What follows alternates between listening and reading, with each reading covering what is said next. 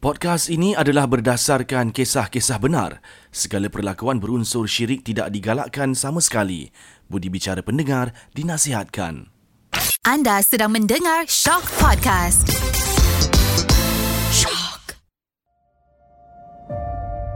Setiap orang pasti ada kisah yang tak dapat diluahkan. Kisah suka dan duka. Kisah geram dan dendam. Kenapa dibiarkan terbuku di hati? Suarakan hati anda di podcast Suara Hati hanya di Shock. Kembali kita ke podcast Suara Hati di SYOK Shock. Terima kasih kepada yang menghantar cerita dan terima kasih juga kepada pendengar Shock yang tak putus-putus support Mada. Shock gila tengok apa dia listenership tu. Wah, korang thank you korang. Harap kalau Shock Podcast buat award ke next year kan kita boleh join. okay, alright. Kita apa? Kita tak nak buang masa. Hari ni kisah dia ah, menarik dan sedikit seram. Ma gitu Okay Cerita ni dikongsikan oleh Dia letak friend. I pun tak tahulah Letak friend je. Okay tak apalah. Kita pun Hi friend. Okay tak apa. So Mada bacakan kisah dia. Uh, Nanti kita akan ulaskan lah Cerita dia eh. Saya nak kongsi Kisah saya 20 tahun lepas. Sampai sekarang Saya tak boleh nak lupakan Melihat perang dingin Ibu dan ayah saya Selama beberapa tahun Sebelum ayah akhirnya Melepaskan ibu saya Dengan talak satu saya paling sulung dan saya boleh tahu ibu dan ayah memang dah tak happy. Diorang tidak bergaduh depan kami tapi dengan cara ibu melayan ayah dan cara ayah melayan ibu memang sangat dingin. Sindir menyindir, perli memerli. Kadang-kadang ayah macam balik rumah pun tak tenang. Makin pening kepala adalah. Lepas tu ayah akan keluar semula. Tak pasti ke mana. Ada satu hari tu, bila saya balik pada sekolah, adik saya yang kedua beritahu yang ibu ada meludah-ludah di dalam pinggan ayah. Saya memang terkejut, tapi saya diamkan dulu. Saya tahu adik saya takkan menipu. Sampailah satu hari, saya nampak sendiri ibu saya meludah-ludah di dalam pinggan lauk ayah saya. Saya ada bertanya, ibu, kenapa ibu buat macam ni? Pada waktu tu, saya masih tak faham lagi erti jampi-jampi. Ibu cakap, nanti kau besar esok kau tahulah. Itu saja jawapan ibu. Kemudian selepas itu, ibu seakan-akan seperti biasa. Kadang-kadang ada masa ibu membawa seorang nenek masuk ke dalam rumah. Memang dijampi keliling rumah. Memang sangat seram. Macam dalam filem. Nenek itu siap suruh ibu masukkan benda-benda dalam air minum ayah. Kemudian saya bertanya lagi kepada ibu. Kenapa ibu buat macam ni? Ibu hanya jawab. Esok kau dah besar, kau dah kahwin, kau tahulah kenapa. Inilah cara nak jaga lelaki gatal. Itu yang saya ingat. Nak dijadikan cerita, ayah memang nampak lain. Mula-mula dari dingin-dingin suka marah, lama-lama lebih lembut. Makin dengar cakap ibu. Ibu suruh basuh pinggan, ayah basuh pinggan. Ibu suruh urut kaki, ayah urut kaki. Ibu suruh ayah lipat baju, ayah lipat baju. To be honest, saya waktu tu saya suka sangat. Tapi lama kelamaan, ayah jadi seolah-olah seperti robot. Satu hari sebelum ayah nak minum air, adik saya yang kedua bercakap, Eh, ibu, tak nak jampi ke air ni dulu? Pada saat itulah ayah saya tahu, oh rupanya dia telah dijampi. Lepas pada tu, ayah decide untuk makin kurang balik rumah. Saya tak tahu waktu tu ayah dengan ibu rupanya telah berbincang untuk bercerai. Ayah akan jumpa kami lepas balik sekolah. Kadang-kadang ayah makan tengah hari dengan kami. Kemudian ayah akan hantar kami di rumah. Langsung tak singgah rumah dan langsung tak jumpa dengan ibu. Semakinlah hari, ayah memang semakin menjauh. Ibu mula-mula seakan separuh gila. Tapi lepas nenek dah maklum start duduk sekali dengan kami, ibu semakin okey. Tapi entahlah, masih ada lagi berjampi-jampi hanya bila nenek dah maklum tiada di rumah. Sekarang saya dah besar dan dah berkahwin. Kadang-kadang saya jadi was-was dengan suami saya. Trauma. Suami saya layan saya dengan sangat baik. Saya rasa macam ini ke cara seorang suami melayan isteri? Sebab saya tak pernah lihat benda ni antara ayah dan ibu. Bila saya pulang ke rumah ibu, ibu pula selalu memuji-muji suami saya. Kadang-kadang saya terfikir, ibu aku ni ada bomohkan laki aku ke? Ha, sampai macam tu sekali. Punyalah was-was. Kemudian saya decide untuk bukakan cerita ni kepada suami saya. Pada mulanya, suami saya terkejut. Tapi selepas itu, dia bercakap, dia percaya orang boleh berubah. Dari jahat menjadi baik, dari hitam menjadi putih. Alhamdulillah untuk itu kerana saya diberikan suami yang sangat memahami. Apa yang saya nak kongsi adalah baik buruk keluarga kita, dia tetap keluarga kita. Baik buruk ibu saya, dia tetap ibu saya. Kita hanya boleh doakan agar keluarga kita berubah ke arah kebaikan. Terima kasih kerana membaca.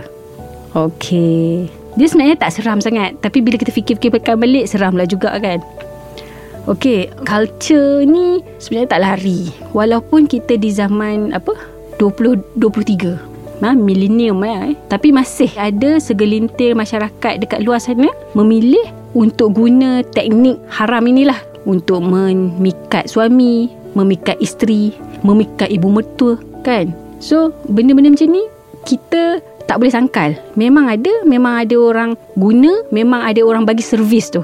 Kalau tak percaya korang boleh google lah. Memang ada. Okay, kepada friend, sebab dia tak nama dia friends kan. Kepada friend yang share cerita ni, apa yang Mada boleh cakapkan, satu pengajaran yang Mada dapat lah. Kasih sayang suami isteri tu, dia bukan setakat cinta. Okay, untuk kebahagiaan rumah tangga tu bukan setakat cinta. Dia ada respect dari seorang isteri kepada suami. Dia ada hormat seorang suami kepada isteri. Dia samalah respect hormat tapi angle dia different lah. Seorang isteri patut tahu tanggungjawab dia. Seorang suami patut tahu tanggungjawab dia.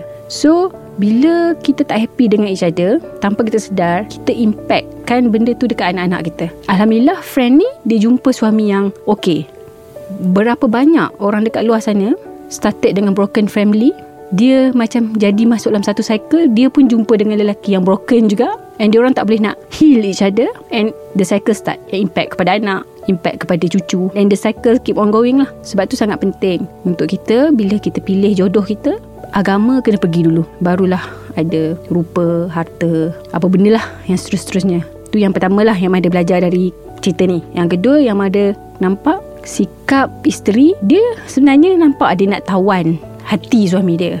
Tapi dia ambil cara mudah. Cara mudah yang susah. Kan kita kata yelah nak jemput nenek datang rumah seram sana sini. Is it's not an easy thing sebenarnya. Tapi dia choose cara tu. Dia nak suami dia tu terus jatuh bawah dia. Which is kat situ pun nampak lah dia dah lupa yang suami tu adalah di sentiasa di atas lah. Suami ni kalau kita bagi dia betul-betul ruang untuk lead dia akan boleh jadi ketua yang sangat bagus tau. Kalau kita bagi dia peluang tapi Dekat sini Mada tak nampak mak ada ni cuba nak cari peluang tu lah. So dia guna ilmu-ilmu hitam. Okay, bagi Mada, janganlah sesekali kita pilih solution yang nak cepat siap.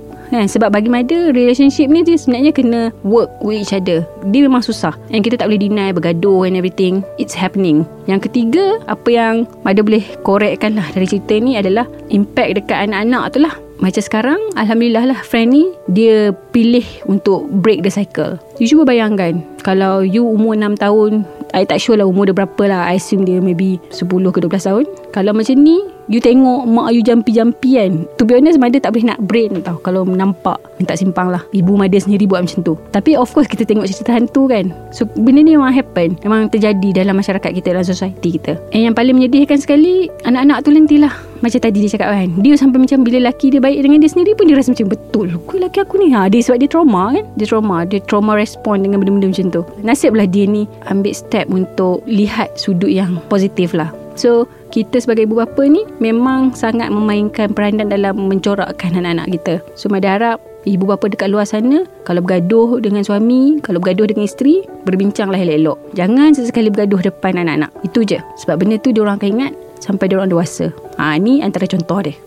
Alright, okay sebenarnya kan bila cerita pasal cerita-cerita jampi ni kan Mada nak slot in sikit lah. Mada pernah ada seorang kawan tau. Memang mak dia ni suka bagi dekat dia ayat yang kena baca depan cermin. Ayat tu sebenarnya ayat macam tak tahu lah sebab dia bahasa Arab. So I assuming ayat Al-Quran lah sebab macam tulisan tu tulisan bahasa Arab Ada tanda-tanda apa semua kan. Dia selitkan ayat tu dekat cermin. So bila kita macam kita pakai tudung. So bila kita nak siap-siap tu kita nampak lah ayat tu dekat cermin kan. Dia cakap kat dia eh ayat apa ni? Dia tahu Ayat naik seri muka So I pun macam ah, Mada tadi macam Oh roh Sampai-sampai aku pun macam selamba kan. Lepas tu eh payah lah Sebab Mada pun tak berapa nak boleh baca Sebab tulisan ni macam kecil-kecil macam tu kan. So Mada snap je. Snap Mada time tu Tak expect apa-apa langsung. Ma, Bila balik rumah uh, Mada duduk borak-borak dengan Suami Mada lah. Dia cakap Ya I nak baca lah ayat penyeri muka I cakap macam tu. Kawan I Mak ada bagi. Tu husband I pun macam Uh, penyeri muka? Uh, Mana tengok sikit? Nah cakap macam tu. Ayat dari surah mana? Dia tengok lah. Eh macam pelik je.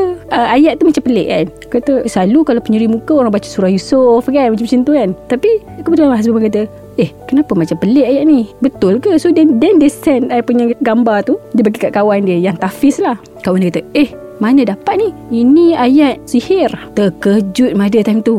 Macam Oh my god kan Almost lah kita almost nak ni kan Tapi itulah macam cakap tadi lah Kita ambil mudah kan Nak cepat oh nak seri muka lah apa semua kan Tapi yes benda ni happen Orang guna ilmu-ilmu ni untuk dapat benefit-benefit dunia ni kan. So kena pastikan ah korang jangan simply lah baca ayat tak tentu kepala ekor kan. Make sure check. And budaya jampi-jampi ni kita tak boleh tolak. Bukan tak boleh tolak as kita kena akur tak. Tapi memang ada yang masih mengamalkan. So kita kena berhati-hati lah. Bila orang kata pergi kedai makan tu, bacalah bismillah sebelum makan. Ah, benda-benda macam tu lah kan. Kalau tak pandai nak baca surah panjang, hafal lah ayat kursi. Kan benda-benda simple. And kepada friend, Mada harap ibu kepada friend tu cepat-cepat bertaubat lah. Sebab apa yang dia buat ni dah consider syirik. Mada bukan Tuhan nak tentukan dosa pahala orang. Tapi kita tahu apa yang dia buat ni dah syirik. So harap-harap ibu kepada friends ni bertaubat lah. So terima kasih friends sebab kongsikan cerita ni. To be honest bila baca ni Mada punya tekak ni jadi macam tak best oh. Terbayang pula ludah-ludah tu. Tapi itulah hakikat dia.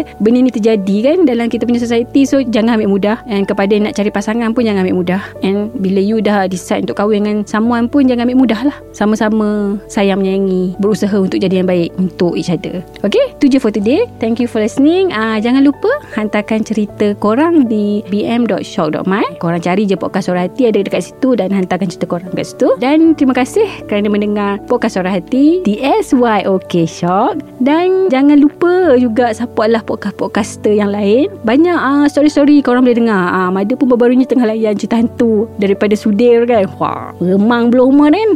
Ah, kan? Okay, alright. Itu je for today. Jumpa lagi di episod akan datang. Bye. Assalamualaikum.